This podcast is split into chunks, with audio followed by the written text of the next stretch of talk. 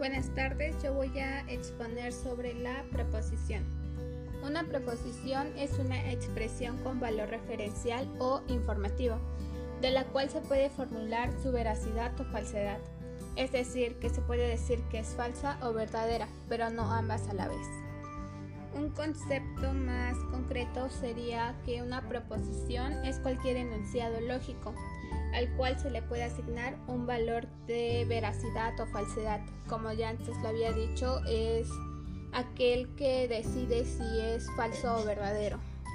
Dentro de la lógica, la palabra proposición también se puede referir a el producto lógico del acto por el cual se afirma o se niega algo, mientras ese acto constituye al juicio.